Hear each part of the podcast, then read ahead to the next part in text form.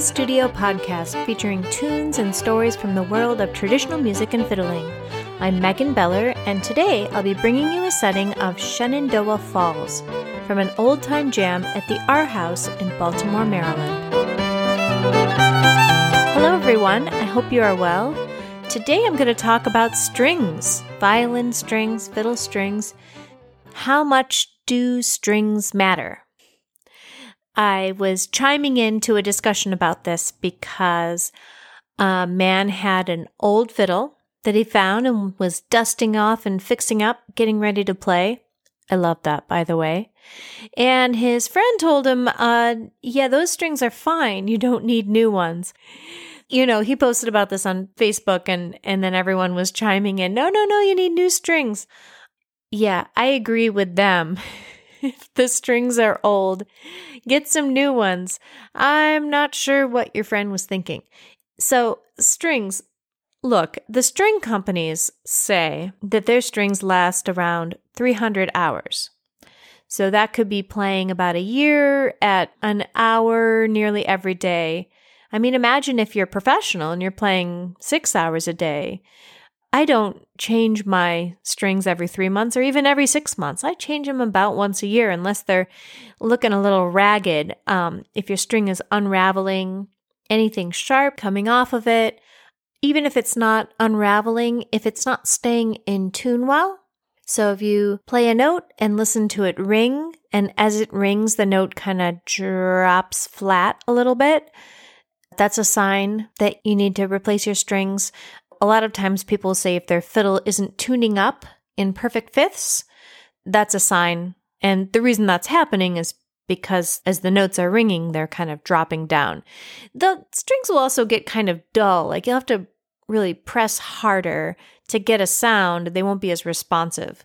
It's good to keep uh, fairly new strings on. If you really don't play a lot, every two years is probably fine. But other than that, pick a time of year, whether it's the new year or in the fall, when you're going to get your little tune up and put some new strings on. If you're changing strings, you want to go one by one.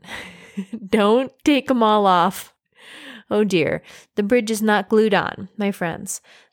Go one by one and just be meticulous about what string you're taking off, what string you're putting on. Make sure to replace a D string with a D string with the correct peg winding in the correct direction. Use a YouTube video, but also pay attention to what you're doing. Which way is this peg winding? What string is this?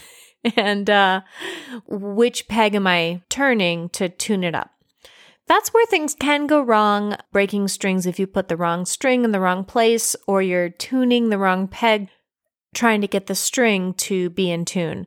That's where you can break a brand new string, which is a little bit of a shame. I mean, the drawback to changing your strings frequently is that strings are kind of expensive.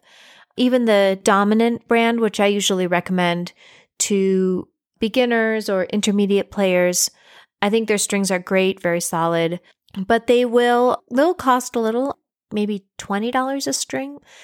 I spring for more expensive strings for my instrument. I use the Obligato strings. I also like the Pirastro strings. My fiddle is a pretty powerful sound. It's a big fiddle and it has a big sound. And so the Obligato strings are very warm and lovely and a little muted, but it works fine for me because my fiddle is such a banger. You could definitely extend the lifetime of your strings if you clean them off once a week with a clean handkerchief, no product on it. Just wipe them down really good. It'll be squeaky until they feel really clean, and that'll help make them sound better in the moment and also help kind of extend the, the life of them.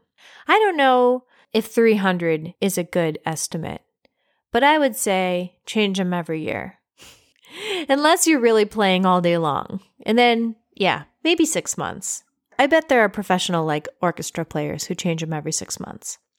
Let's talk about our tune. Our tune for today is Shenandoah Falls. Oh, a reel in A that we played at the old time jam at the R House. This is a tune that I associate with Pete Sutherland, a fiddler and musician from Vermont who passed away this winter it was it was a hard uh, passing for the folk music community, partly because Pete was a great musician and and also he devoted a lot of time to mentoring younger players. So when you lose someone like that, it's it's hard because so many people have been touched by the work that they did.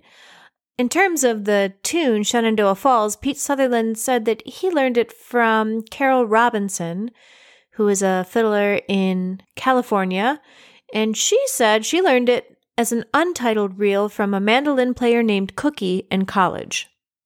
Not sure uh, where this tune came from, but it is thought that Pete gave it the name Shenandoah Falls and kind of popularized it. Pete Sutherland grew up in Vermont. He lived his whole life in Vermont. I guess he started on the piano. His mother was a pianist, and he was the kind of kid who got involved in a lot of projects. I guess he made home movies and got his neighbors and his family to act in them.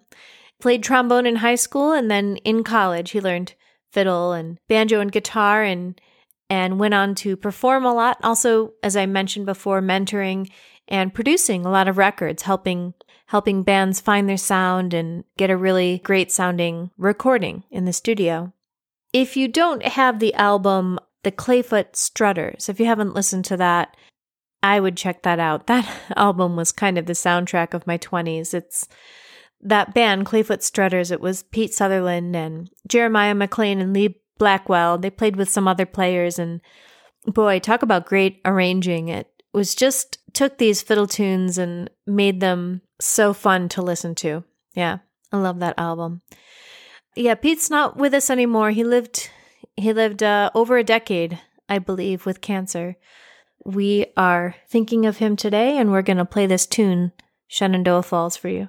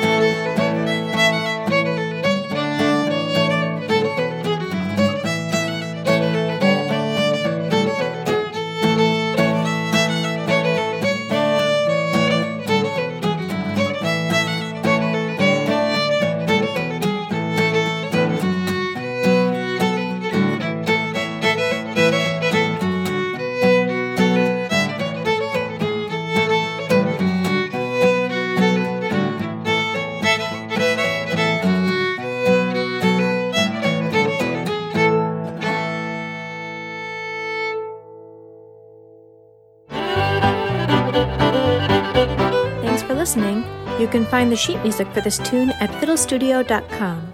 You can also find my books and courses for learning the fiddle and get more information about becoming a member of Fiddle Studio.